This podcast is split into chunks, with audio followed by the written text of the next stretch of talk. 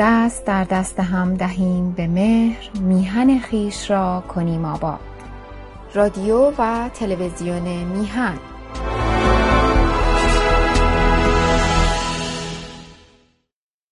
با سلام به بینندگان گرامی تلویزیون میهن و تشکر از دوست گرامی هم آقای سعید بهبهانی. من این هفته رسیدم به بخش پنجم در واقع درس های تاریخ خلق و خوی و تاریخ. منظور از خلق و خوی عملا قرایزه صحبت خواهم کرد یکی دو تا نقطه کوچکی هست اونا رو میگم چون این بخشم خیلی طولانی نیست اونو چیز می‌کنم.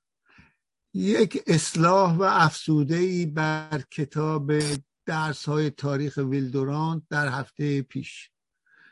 موهن جو دارو به نظرم من خطا گفته باشم. موهن جو دارو به معنای تپه مردگان در 405 کیلومتری کراچی قرار داره پایتخت کنونی پاکستان که در 2600 قبل از میلاد.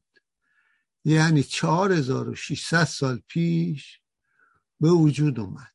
به عنوان شهر بسیار مدرن در اون زمان که دارای فاضلابه.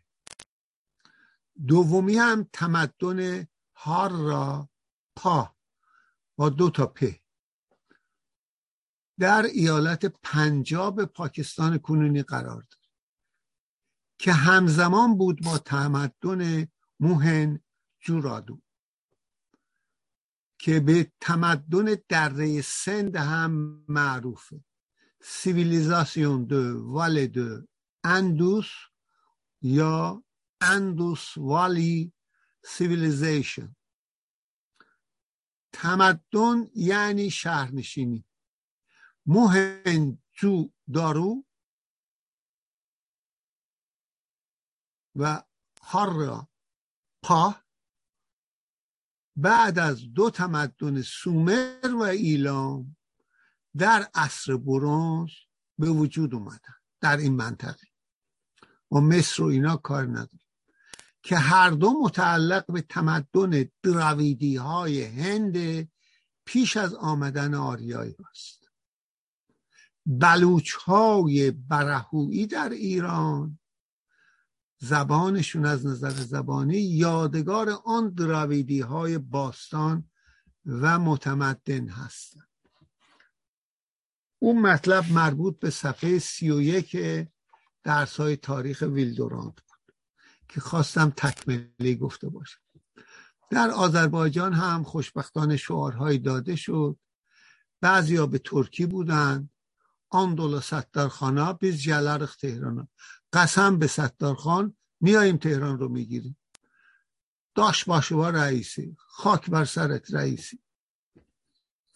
و یه شاعر ناشناخته هم به ترکیه آذربایجانی یک شعر سیاسی بسیار زیبایی خود در همون میتینگ. به فارسی هم شعارهایی داده شد. رئیس بی سیاست استعفا استعفا مرگ بر صدا و سیمای ما دشمن ما همینجاست دروغ میگن امریکا. این هم تکرار شعارهای دیگه است در پیوستگی با هم. خاطره ای از خانم دکتر آزرنور همسر آقای مهندس فریدون آزرنور سرقرد سابق نقل می‌کنم. آقای فریدون آزرنور هم کلاس و دوست صمیمی پدرم و هر دو عموی افسرم در دبیرستان بودند. بعد از کودتای 28 مرداد چون از افسران حزب توده بود به شوروی می رود و مهندس معدن می شود و خانمشان که دکتر طب بودن همانند عده از تحصیل کردگان حزب توده با همسرشون آقای فریدون آذرنور به الجزیره می رود یعنی فرار می‌کنن در واقع. و در پاریس اون موقع آپارتمانی رو با اکسات می‌خرند. اینا حرفاییست که خودش به من زد. در سال 1977 که من دانشجوی فوق لیسانس در دانشگاه سوربن پاریس بودم خونه عمویم آقای محمود کی صدرالاشرافی سابق. عمویم در خیابان تصادفی آقای فریدون آزرنور رو دیده و به خانه می آورد. من که وارد شدم عمویم خواست معرفی کند. آقای فریدون آزرنور گفتن پسر مشتباست دیگه. بعد از آشنایی به آقای آزرنور گفتم. آقای آزرنور متاسفانه رهبری و نه اعضای عادی حزب توده. بعضی هاشون نوکر روسها بودند و هستند زندیات آزرنور گفت نه ما نوکر نبودیم بلکه گماشته بودیم. پرسیدم چه فرقی دارد؟ گفت فرض کن من نوکر تو هستم. از امروز به تو می‌گویم دیگر برایت کار نمی‌کنم. یا پول کار مرا تا اون روزی که می‌خوام برم. میدی؟ یا ملا خورش می‌کنی همین عبارت رو در آذربایجان به کار میره به کار بود اما من می‌روم زیرا نوکر آزاد است. اما گماشته, گماشته نمی‌تواند چنین رفتار کند. او را تحویل سرکار استوار می‌دهند. احتمال می‌دهم آقای حسن نظری نام کتاب گماشتگی های فرجام را از آقای فریدون آزرنور الهام گرفته است. جلد دوم آن را که در جلد اول وعده داده بود رفقا اجازه ندادند بعد از مرگش در خارج از ایران مثل جلد اول چاپ بشه. وقتی زندیات ایرج اسکندری به خاطر چاپ و تصحیح کتاب در تاریکی هزارها که از تلویزیون میهن آن را بازخانی کرده ام به آقای فریدون آذرنور همکلاسی پدرم در دبیرستان و آقای بابک امیر خسروی. در پاریس گفته بود هتل مرا نزدیک خانه بعد از آشنایی دیگه. زیای صدر اشرافی بگیرید. در نزدیک پلاستیکالی به طرف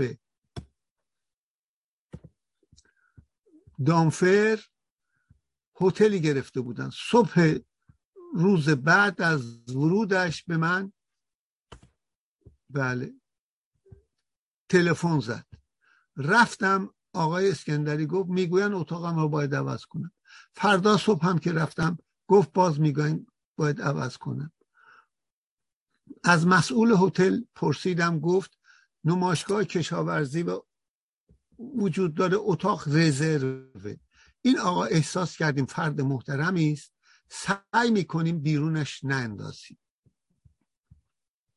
وگرنه باید هر روز اتاق را عوض کنند با حالت آمده به آقای اسکندری گفتم که این برای شما احترام قائلن که اینجوری ولی عوض کن.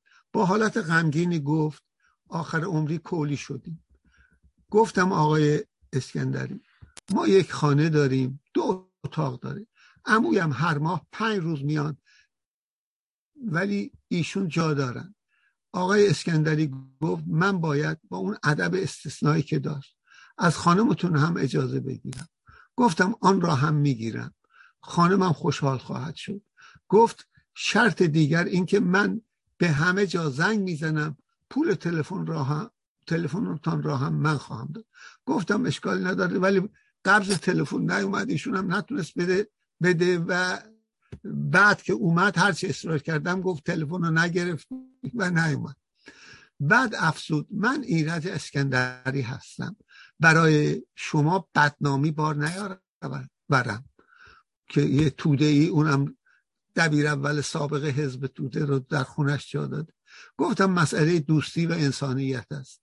انسان مسئله دوستی و انسانی است. اصلا اهمیتی به های ها نمی‌دهم.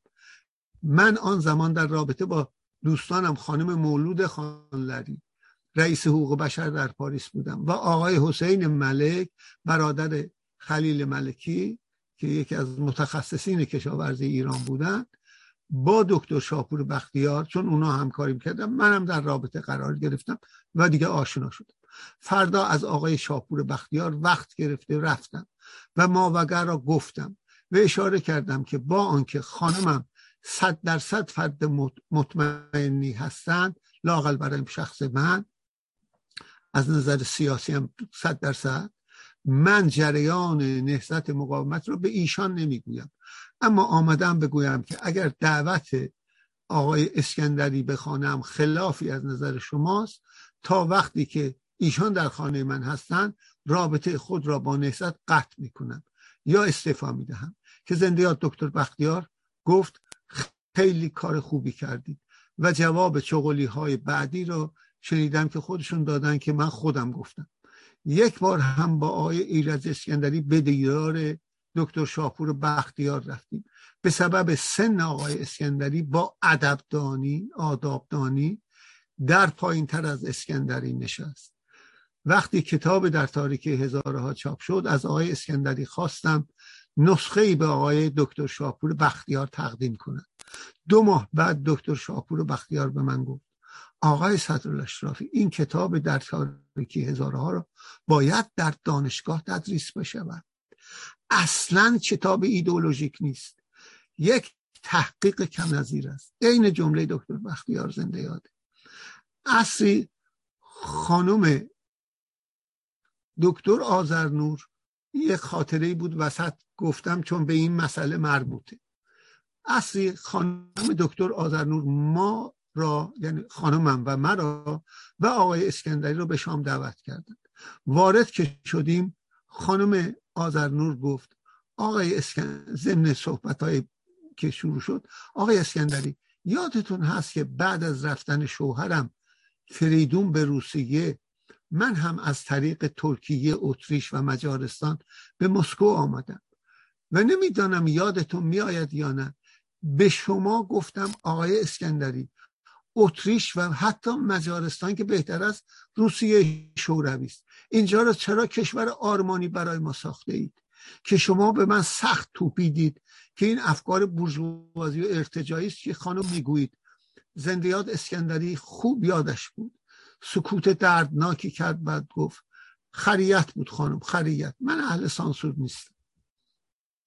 روزی هم که تنها خانمم و من میهمان خانم و آقای فریدون آزرنور بودیم خانم آزرنور گفت از همه سریحتر برای من همشهریم مرحوم رادمنش بود. روزی به من که تازه به مسکو رفته بودم گفت من ضمن یادآوری اون سخن ایشون اینو ادامه داد. دخترم رادمنش به خانم دکتر آزرنور میگه. دخترم همه ما در یک منجلابی فرو رفته ایم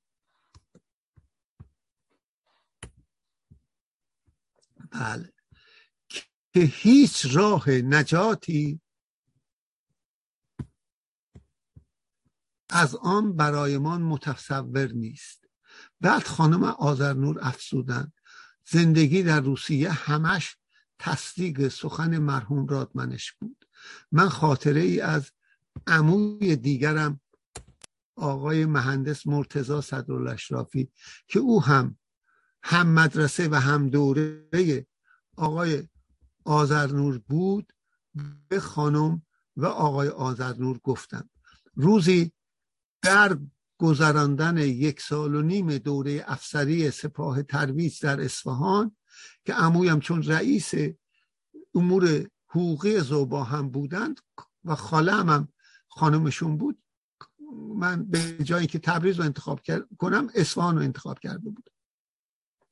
روزی در گذراندن یک سال و نیم دوره افسری سپاه ترویج در اصفهان کتابی از نیچه را برای عمویم میخواندم. رسیدم به این عبارت بینظیر نیچه. بهترین ارزش های نیک و بد را ارزش ها نوشته. من پارانتز گذاشتم یعنی نیک و بد منظور. بهترین ارزش ها را به دست یک مشت افراد عقب مانده بدهید. آنها عناصری را که لازم دارن از آنها بیرون می‌کشند که معمولا عناصر فاسد آن ارزش هاست.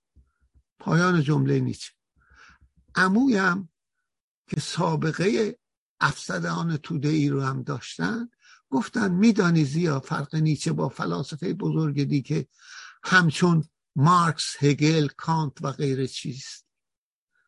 گفتم نه. گفت نیچه روانکاو است.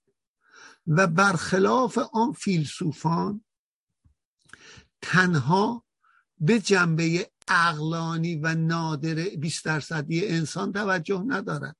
بلکه به جنبه غالب و غیر اقلانی یعنی غریزه انسان های عقب مانده یا عقب نگه داشته شده هم توجه دارد که اونها ندیدن اگر مرام انسانی سوسیالیسم عمویم افزودن به دست فرانسوی آلمانی انگلیسی یا آمریکایی می‌دادن. می‌دیدی چه آرمان خوبی از آن درست می‌کردن. اینو از اون جمله نیچه الهام گرفته اموی من. بدشانسی مرام سوسیالیسم در این بود که به قول درست تولیاتی بنیادگذار حزب کمونیست ایتالیا که للین از دشمنان اون بود تولیاتی و شرکا مقاله نوشته راجع بهش در ردش. در کشور روسیه که هرگز بل به قول درست تولیاتی در کشور روسیه که هرگز در آن کشور دموکراسی وجود نداشت و به دست افراد دیکتاتور سوسیالیسم تحقق یافت و در نتیجه به بیابرویی آن با جنایات و آزادی کشی هایش تموم شد. روزها همان بلایی به سر سوسیالیسم آوردند که از دوره رضا تا کنون و دوره محمد رضا شاه بود که امویم این صحبت رو می‌کرد بر سر تفکیک قوا یعنی قوه مجریه و مقننه و قضاییه و دموکراسی یعنی آزادی و برابری یعنی لغو هر نوع تبعیض از جمله زبانی و سکولاریسم و مدرنیته در ایران آوردیم. ایشون همین لغت رو گفت. همه ما. با نجات پرستی آریایی و انحصار زبانی و مدرنیزم بدون مدرنیته و من بر سخن آن شاد روان این را اضافه می کنم با آمدن خمینی گل انحصار طلبی زبانی و نژادی نازیستی و هیتلری بودیم. که به سبزه ولایت فقیه شیعش هم آراسته شدیم متاسفانه. به هر حال برگردم به خلق و خو در تاریخ. بنای جامعه بر بنیاد آرمانهای انسانی نیست. بگیم جامعه ها ولی عین ویلدوران تو ترجمه کرد. بلکه بر بنیاد سرشت اوست. یعنی سرشت جامعه. و قانون اساسی سرشت اوست. یعنی اون جامعه است. بگم در واقع ناشی از اون سرشت اوست.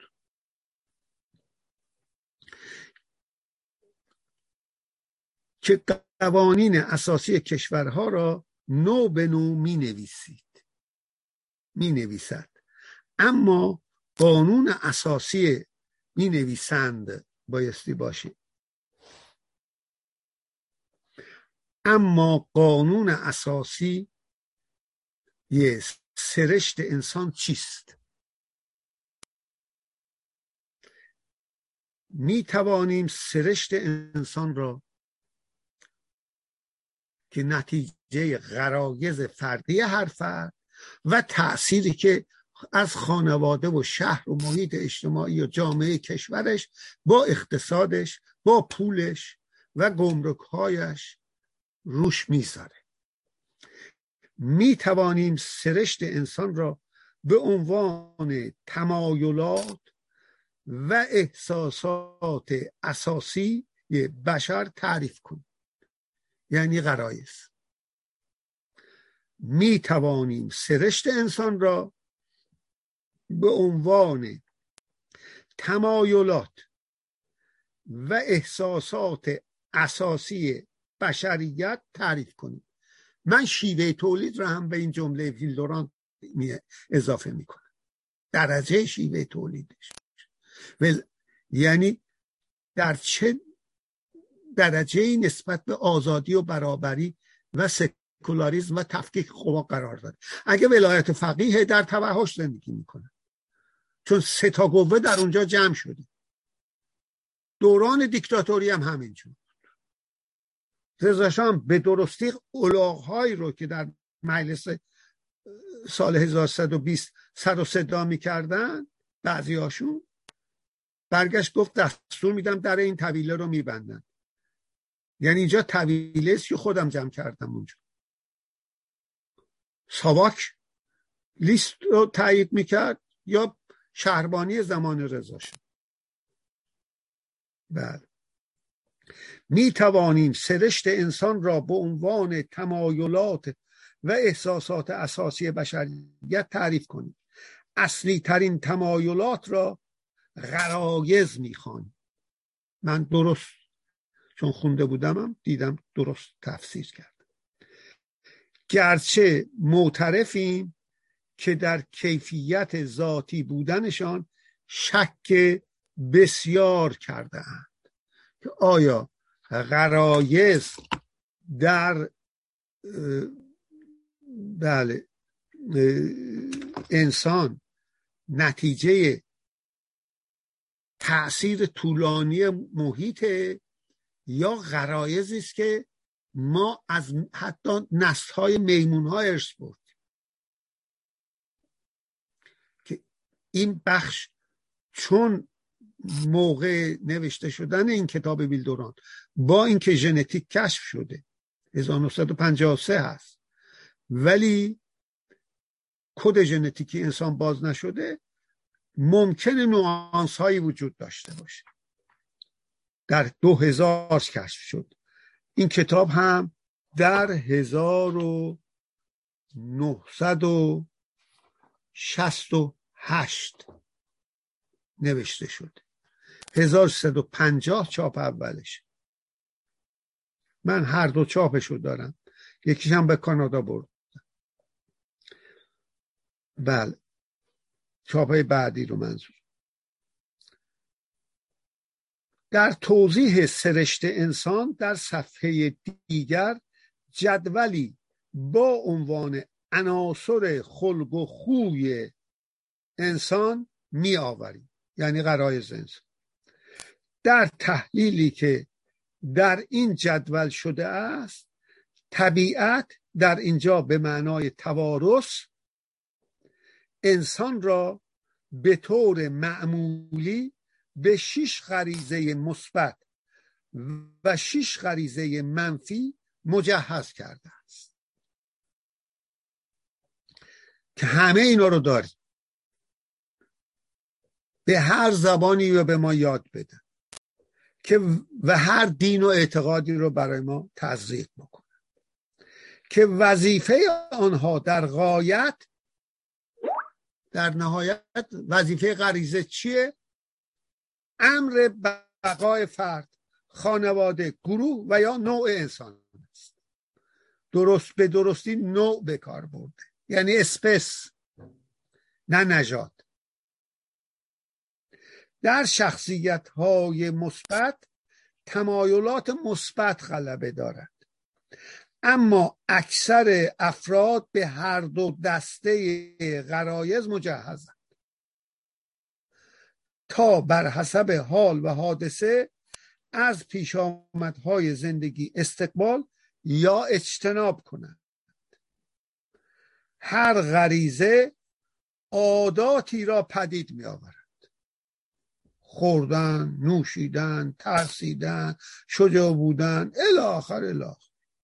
و با عواطف یا احساساتی ملازمه دارد. کل اینها سرشت انسان است. من اون جدول رو می‌خونم. البته خیلی مشکل عزیزان اینو تصور بکنن. مثبت منفی جنب و جوش خواب. در غریزه. در عادات مثبتش. بازی کار کنجکاوی پرداختن اندیشه ابداع و هنر در منفی به همون ترتیب استراحت تنبلی بیطرفی درنگ کردن خیال بافی تقلید بی نظمی است. موازی می‌خونم. بازی استراحت کار تنبلی کنجکاوی بیطرفی پرداختن درنگ کردن اندیشه خیال بافی ابداع تقلید. من در کنار ابداع تفکر رو اضافه کردم. و در کنار تقلید تعصب رو. هنر بی نظمی. در جنبه احساسات غریزه عادت احساسات مثبت و منفی نشاط خستگی توانایی بیحالی اشتیاق بیزاری شگفتی تردید جذب فراغت خواستن پذیرفتن. یعنی قبول کردن یه چیز. خواستن برونگرایی. زیبایی دوستی آشفتگی یا به هم ریختگی. این بخش اول بود که در جنب جوش و خواب غریزش بخش دوم ستیز و گریز در غریزه هست. در عادات پیشروی در مقابل عقب نشینی رقابت در مقابل همکاری جسارت در مقابل کمدلی.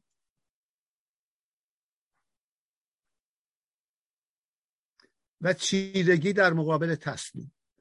در مورد احساسات جرأت در مقابل دلهوره. همچشمی در مقابل رفاقت. خشم جنبه های مثبت. در مقابل ترس جنبه منفیش. غرور در مقابل فروتنی.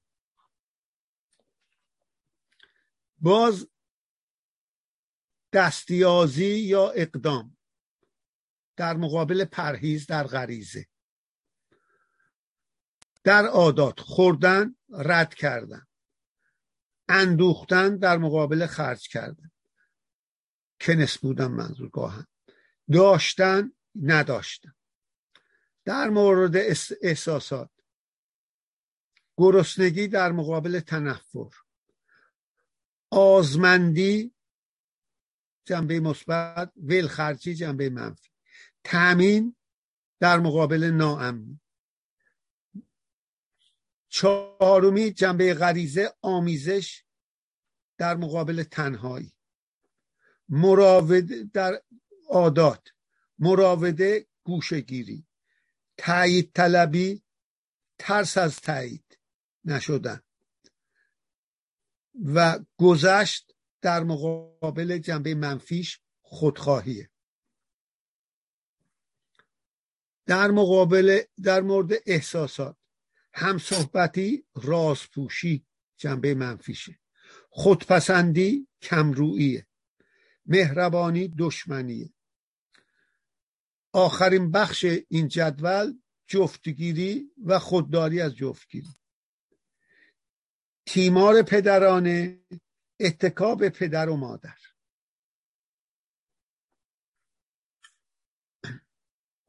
و مادرانه هم باید اونجا اضافه بشه.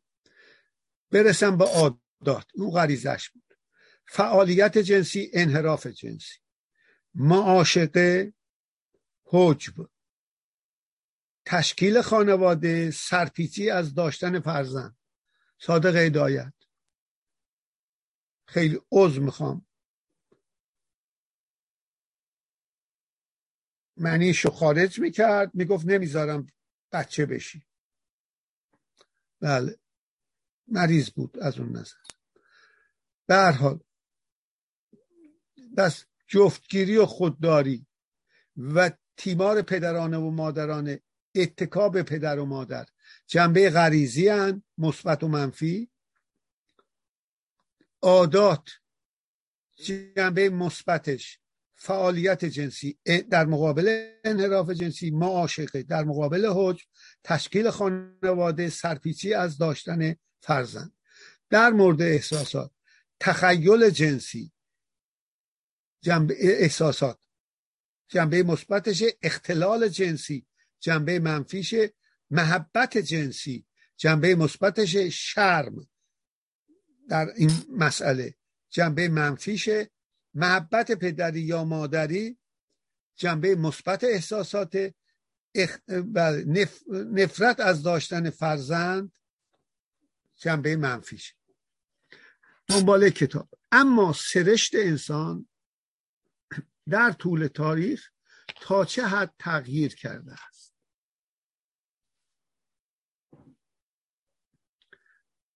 از لحاظ نظری ببینید چقدر با دقت می نویسه قاعدتا باید تغییری رخ داده باشد در غرایز انسان.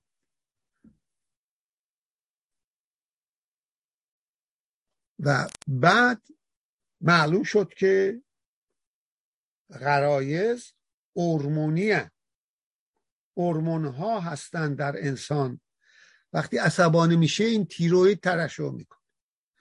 و تمام این قده ها هم در مغز یک سلطان قده ها وجود داره که همه رو به را میندازه و به هم خوردن به اصطلاح تعادل هورمونی باعث اختلالات مختلف اعضای بدن میشه. همهشون با هورمون کار می‌کنن. یعنی خون هورمون رو می‌بره اونجا. غذا که به معده وارد میشه میره مغز اون دستور ترشح میده اسید معده ترشح می‌کنه. الاخر عادت هم مسئله هست. همون که پاولوف اینجا نیورده نشون داد. زنگ و می‌زد به سگ غذا می‌داد. بعد که زنگ زده می‌شد خود به خود معده سگ بدون که غذا بیاد ترشح می‌کرد. انعکاس شرطی و غیر شرطی اینجا پیش, پیش اومده دیگه. نظریه پاولوفه که دستش درد نکنه جنبه بیولوژیک داد به این مسئله و کاملا درسته. وقتی هم از معده وارد روده میشه بلا فاصله چون روده آسیدی گالیایی معده آسیدی انعکاس نشون میده فورا مغز خبر میده اونم ترشح می‌کنه. هورمون. زودتر از عصب عمل می‌کنه. بله. اما سرشت انسان در طول تاریخ تا چه حد تغییر کرده است؟ از لحاظ نظری قاعدتا باید تغییر رخ داده باشد. انتخاب طبیعی که تئوری داروینه دیگه. علاوه بر اختلافات جسمی به اغلب احتمال بر اختلافات روانی نیز عمل می کرده است. با وجود این تاریخ مدون تاریخ مدون تغییری در رفتار انسان نشان نمی‌دهد. یعنی از سومر تا به امروز که 6000 ساله انسان سومری عین انسان کنونی.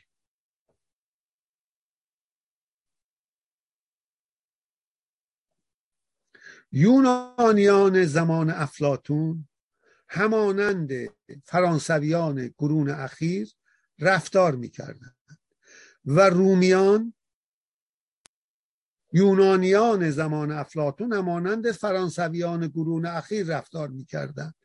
یه ذره به انگلستان زده و رومیان تفاوتی با انگلیسی ها نداشتند. هر دو استعمارگر قوی بودن فرانسویان بودن ولی نه به حد ابزارها و واسطه ها دگرگون می شوند اما انگیزه ها و هدف ها همچنان ثابت می مانند یعنی حفظ گونه انسانی. حفظ خود. حفظ زبان خود دین خود اعتقاد سیاسی خود با حزب و غیره و غیره. دو نقطه. در طول تاریخ بررسی میکن کوشیدن یا آرمیدن اون تضادهایی که ذکر کرد بخششون جا میاره. انگیزه ها و هدف ها همچنان ثابت میمانند نشون میده. کوشیدن یا آرمیدن به دست آوردن یا بخشیدن ستیز یا گریز معاشرت یا گوشگیری رغبت به جفتگیری یا دلزدگی و مراقبت از فرزند یا ترد فرزند همه از دیرباز مانند امروز وجود داشته است. سرشت انسان یعنی غرایز انسان در میان طبقات اجتماعی نیز یکسان است. و تفاوتی نمی کند. فقرا همانند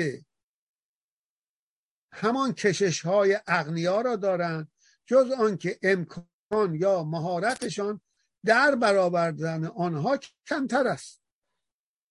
در تاریخ این نکته از همه روشنتر است که شورشیانی که به قدرت رسیدند سرانجام رفتار و کردارشان همان شده است که پیش از آن خود همواره در قدرت های حاکم نکوهش می‌کردن نمونهش چیه در ایران؟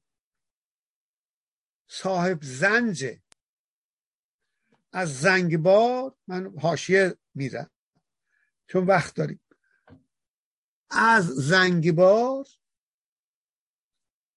برده های زنگی رو به اون خاطر میگن. می آوردن در بسره و کنار کارون و دریای خلیج فارس از اینها کار میکشیدن.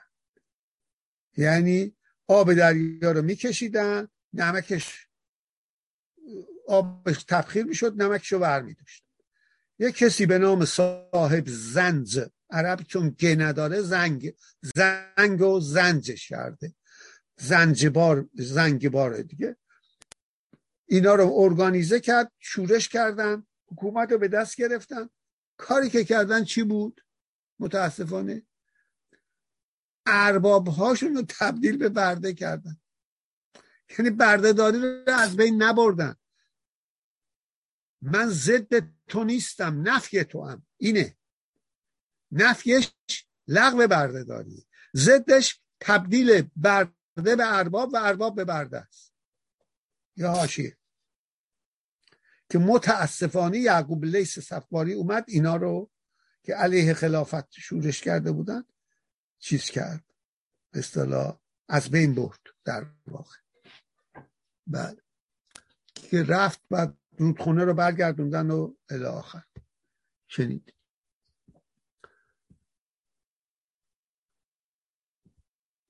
ادامه سخن امو رو میگم آخرشی در کشور روسیه که هرگز در آن که اینا رو با آقای آذرنور و خانم آذرنور گفتم. در کشور روسیه که هرگز در آن کشور دموکراسی وجود نداشت و به دست افراد دیکتاتور نظام سوسیال به نام سوسیالیسم تحقق یافته بود در نتیجه بیابرویی و با جنایات و آزادی کشی ها همراه بود. روس ها همان بلایی بر سر سوسیالیسم آوردن که ما از دوره رضاشاه ببخشید این را من خوندم. بله برگ میگردیم به این. من معذرت من به اونجا نگاه می‌کردم. بله.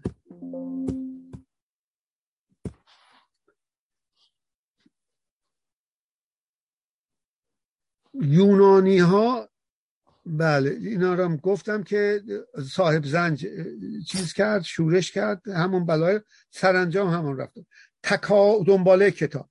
تکامل تدریجی انسان در طی ادوار تاریخی بیش از جنبه های زیستی جنبه اجتماعی داشته است که در استالینیزم. همینو دیدن.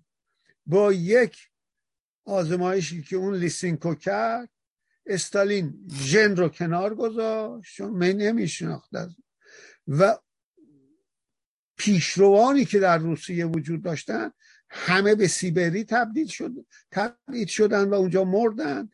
در کتاب دسپوتیسم اوریانتال ویت فوگل که یه بار معرفی کردم اونجا لیستشون اومده.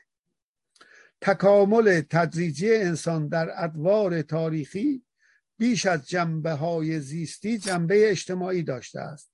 به عبارت دیگر این تکامل نه از طریق دگرگونی های موروسی در نوع انسان همه جا نوع انسان می نویسه بسیار عالی بلکه عمدتا از طریق بدعت های اقتصادی و سیاسی و معنوی و اخلاقی از جمله دینی و ایدولوژیک که در نتیجه تقلید و عادت و تعلیم و تربیت از فردی به فرد به از فرد به فرد و از نسل به نسل انتقال یافتهاند. صورت پذیرفته است. پس این صورت پذیرفته است بایستی فعلش می‌رفت قبل. به عبارت دیگر.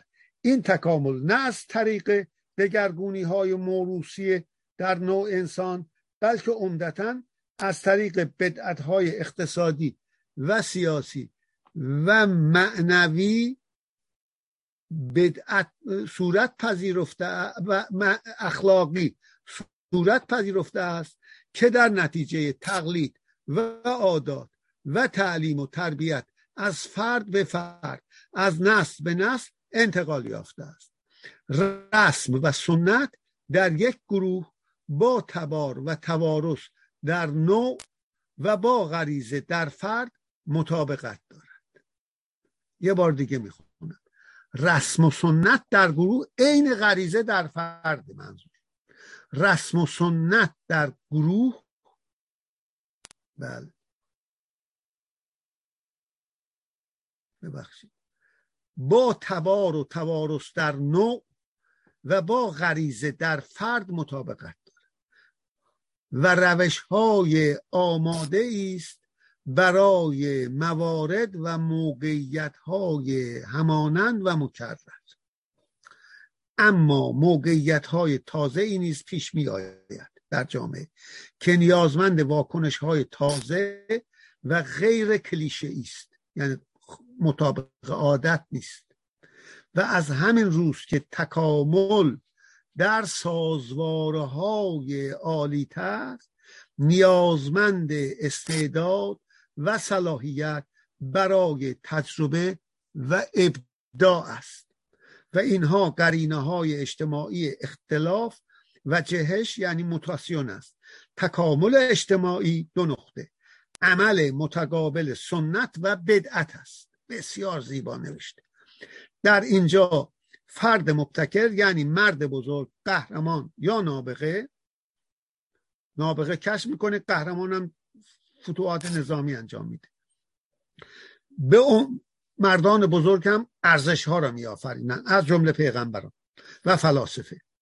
در اینجا فرد مبتکر یعنی مرد بزرگ قهرمان نابغه به عنوان قدرت سازنده جای خود را در تاریخ باز مییابد. چنین فردی به عینه همان خدایی نیست که کارل لاید وصف کرده است. کسی است که از زمین و زمان خود به وجود می آید بسیار زیبا می و حاصل و نماد و نیز عامل و نماینده وقایع است. اگر موقعیتی رخ ندهد که مستلزم روشی تازه باشد اندیشه های بدی او بیمورد و غیر عملی خواهند میمونه تا کسی بیاد عملش بکنه. اگر یعنی مارکس میمونه تا للین عملش کنه. نمی‌دونم ریکاردو و مونتسکیو و ولتر میمونن تا انقلاب فرانسه عمل بکنه. اگر قهرمان اگر قهرمان قهرمان عمل شود. قهرمان عمل شود. ببخشید رو گذاشتم. اگر قهرمان عمل شود بر حسب مقتضیات مقام و اوج بحران رشد می کند و میبالد و به چنان عظمت و اقتداری می‌رسد که اگر زمانه گردش عادی می داشت حصول آن برایش غیر ممکن بود. و هرچه داشت در قوه میماند. و به فعل یعنی در نمی اومد اما نباید او را تنها یک معلول پنداشت قهرمان را. هم در پیرامون او حوادثی رخ می‌دهد. هیچ چیز بر مبنای مطلق بنا نمیشه. یه مرتبه به روی محمد بشه. نمیشه غیر ممکن. نمی‌دونم. ولتر بشه ژان ژاک روسو بشه الاخر. اما نباید او را تنها یک معلول پنداشت. هم در پیرامون او حوادثی رخ می‌دهد و هم او خود آفریننده برخی از حوادث است. افکار و تصمیمات او بیچون و چرا در جریان تاریخ وارد می شوند گاه مانند چرچیل سخنوری و تأثیر کلامی دارد که با هزار فوج برابر است و گاه مانند ناپلئون چنان در لشکرکشی و تدابیر نظامی بسیر است که در نبردها پیروز یعنی جنگها پیروز می شود و کشورهای تازه تأسیس می کند اگر پیامبری است مانند محمد و می‌داند که چگونه باید در دلها شور انداخت. کلماتش مردمی بینوا و ناکام را در عربستان. چنان برمی انگیزد که به منزلتی غیر قابل تصور می‌رسند. دومین امپراتوری بزرگ طول تاریخ بشری بعد از مغول. و صاحب نیروی شگفتی می شود کسانی که چون پاستور مورس تلگراف مورس دیگه ادیسون برق فورد ماشین رایت مارکس للین ما ستونگ همه معلول علت های بیشمار و خود علت معلول های بسیار زیاده. ایشون یادشون رفته طبیعی هم است از چنگیز که بزرگترین جهانگوش های تاریخه و تغرل سلجوقی که هزار سال سلطنت ترکان در ایران و عثمانی ادامه داشت از این دو نفر هم که تاریخ ساز بودن اسم ببره تقلید در جدول عناصر خلق و خوی انسانی نقطه مقابل ابداع است. اما تقلید در موارد حیاتی با ابداع همکاری داره. انسان زبانش رو تقلید می‌کنه الاخر ولی این اون تقلید بد الان چیز خواهد گفت.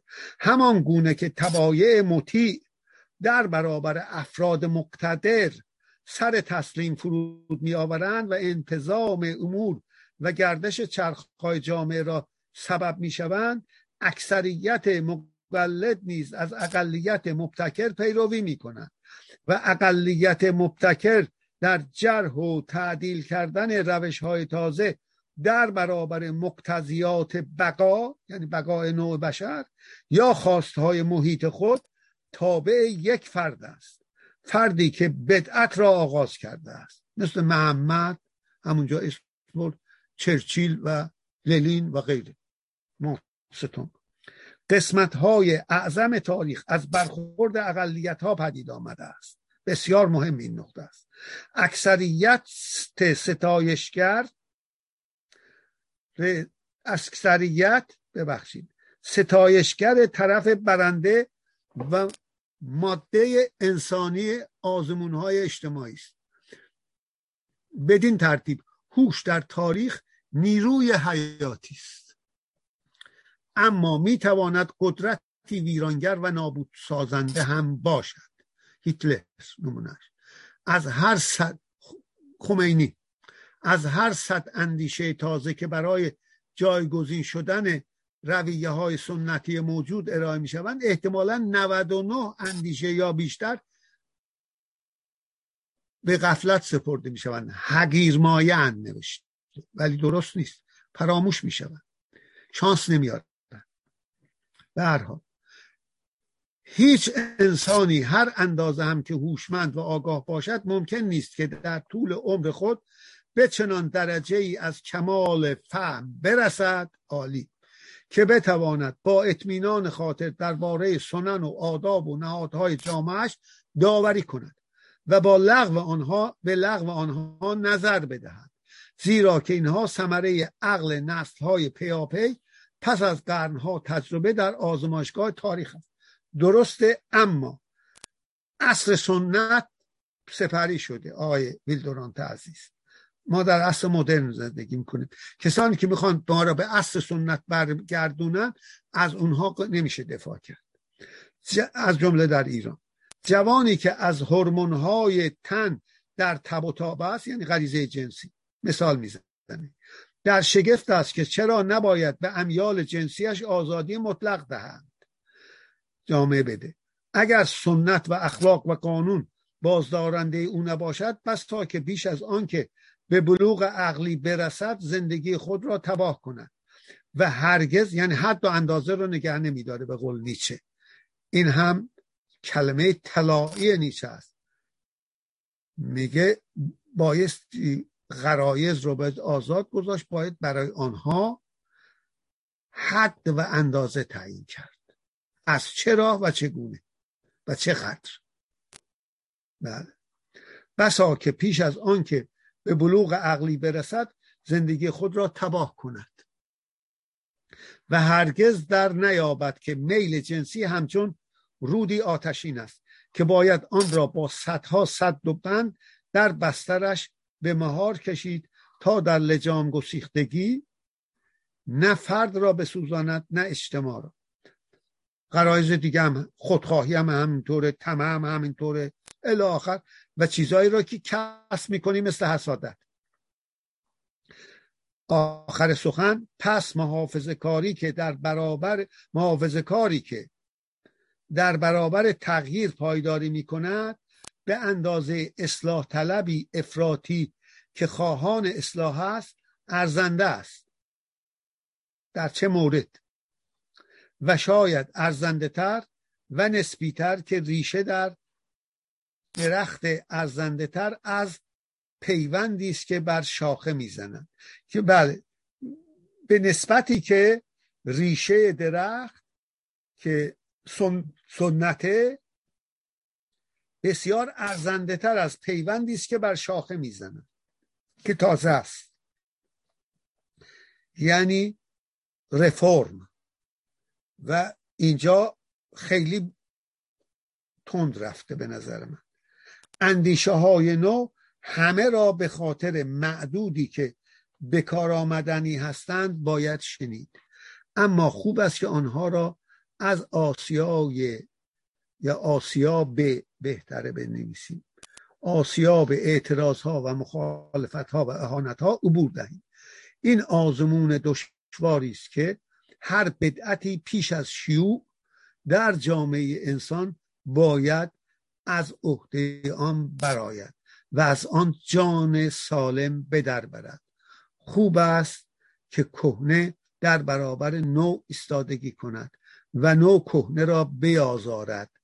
حاصل این تقلا اینجا قشنگی مانند نتیجه که از کشمکش جنس ها و طبقه ها آید می شود پیدا شدن نیرویی است خلاق و پرتوان پیشرفتی است پرشتاب وحدت و حرکت نهایی و اساسی همگان. تکمله ای در همین مدت کم از انشتن بر این سخن ویلدورانت می افزایم که از سنت دفاع می‌کنه اونجوری.